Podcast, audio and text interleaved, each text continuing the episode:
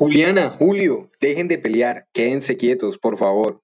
Papá, por favor, ayúdame con estos niños, ya no sé qué hacer. Ponlos a reflexionar. Vengan, niños. Les voy a contar algo. Yo soñaba desde que era un niño en vivir en un mundo ideal, un mundo utópico. Ustedes tienen que aprender que en la vida van a necesitar el apoyo de su sociedad y de su cultura para colmar sus expectativas innatas. Espero que comprendan que la vida no solo se trata de sobrevivir, sino también de hacerlo en condiciones de bienestar, alegría y plenitud. Por eso es importante el continuum, las formas de vivir en bienestar y plenitud que se aplican para el crecimiento de los niños y el desarrollo de las sociedades. Pero, ¿qué es el continuum? El continuum es la utopía perfecta. Desde el crecimiento se forman los niños bajo las cualidades de amor y bienestar. Esto a través de su maduración, mostrándoles los valores y el trabajo desde pequeños, para que empiecen a aprender con los mayores. La madre andará siempre con los niños, para arriba y para abajo. Hola, Bessie. Ajá, Bessie. ¿Esa munda para qué sirve? Si uno no puede andar con el pelado todo el tiempo. ¿Usted ha visto cuánto joden esos culicagados? Solo van a estorbar. Aquellos que crían bajo él no son Keinum, son un montón de hippies petroñeros.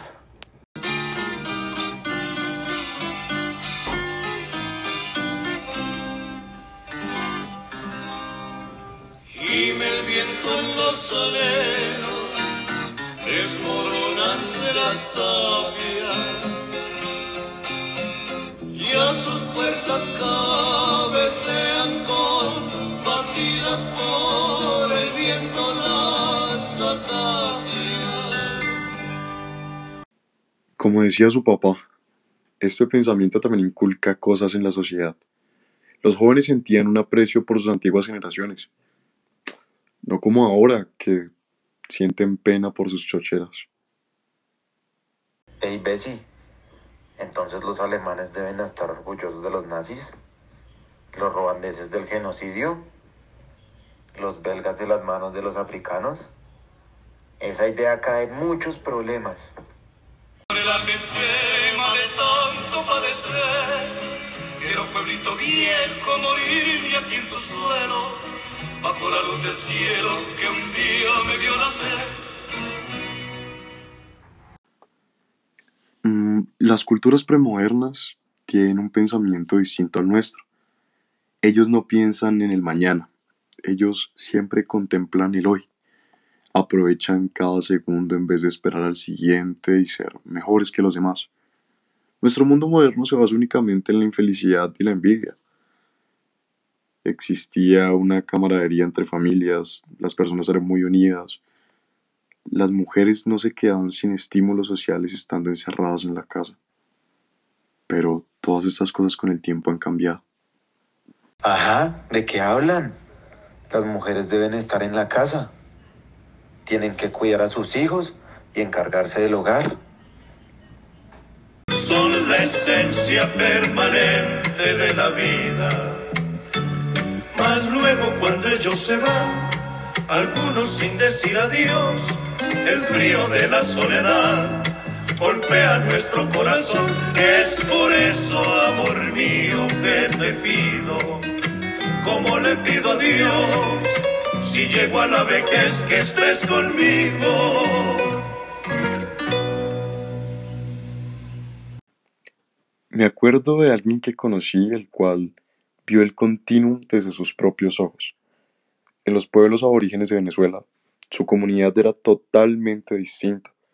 Cuando las personas del pueblo regresaban de viajes de comercio u otras cosas que los dejaban por fuera lapsos largos de tiempo, no dejaban que entraran directo a saludar.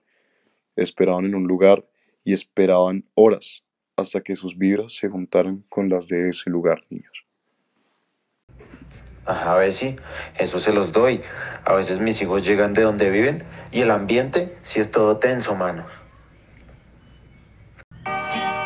como perdonando el viento. Yo soy tu sangre,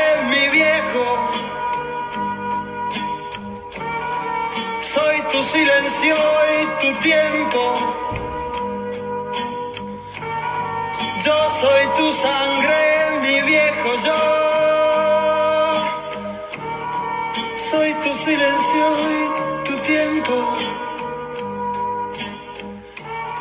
Yo soy tu sangre, mi viejo. Ay, muchachos, si supieran todo lo que me encanta esa canción, me recuerda a mi viejo. Y bueno, como les venía contando, en el comercio era igual. La señora necesitaba azúcar porque se le había acabado. Entonces le pidió al líder del pueblo que intercambiaran caña por un dije precioso. En el lugar, la mujer del líder fue a cortar caña. Le dio cuatro. La mujer le pidió más y siguió pidiendo más de manera despectiva y comerciante hasta que se dio cuenta que el líder le haría todo lo que necesitara, ya que lo material no era importante para mantener la sociedad en pie realmente. Hey, Bessie, pero te cuento, los árabes peleaban en los mercados y son de las sociedades más prósperas entonces. ¿Cuál es la joda, hermano? Bonita consentida colgada del cielo, como un farolito que puso mi Dios, que alumbraran las noches calladas de este pueblo viejo de mi corazón. Pueblito de mis cuitas, de casas pequeñitas, por tus calles tranquilas corrió mi juventud. En ti aprendí a querer por la primera vez y nunca me enseñaste lo que es la ingratitud. Wow, papá. Muchísimas gracias por esa reflexión. Es increíblemente importante e interesante cómo se ve el continuum en las sociedades. Así que niños, espero que hayan aprendido mucho de su abuelo, un hombre de muchísima sabiduría, y empiecen a tomar esas cosas en cuenta para que desarrollen su vida. Y que no vuelva a presentarse otra situación como esas, ya que ahora saben que tienen que convivir bajo las directrices de un continuum como el que estamos viendo y que les facilite una vida de mucha felicidad y de bienestar. Entonces el continuum es como la mejor forma para vivir que tienen las personas, así como lo decía papá, una utopía. Sí, sí, pero en la actualidad es imposible esto, ¿no? La gente no es así en la ciudad. Bueno niños, creo que hemos aprendido mucho por hoy. Dejemos así por ahora. Dejemos que el abuelo descanse, que ya es una persona mayor y necesita descansar más que ustedes que aún tienen energía para disfrutar de su vida aplicando el continuum, claro. Vida de bienestar y de felicidad. Así que dejemos que el abuelo descanse y más tarde seguimos reflexionando y hablando sobre el continuum. Tengo la suerte de tener una pasión en mi mente, de entender que mi vida es mi vida, pero mi voz es del resto de la gente. Que los sueños no se cumplen, que me explique cómo vivo en esta nube.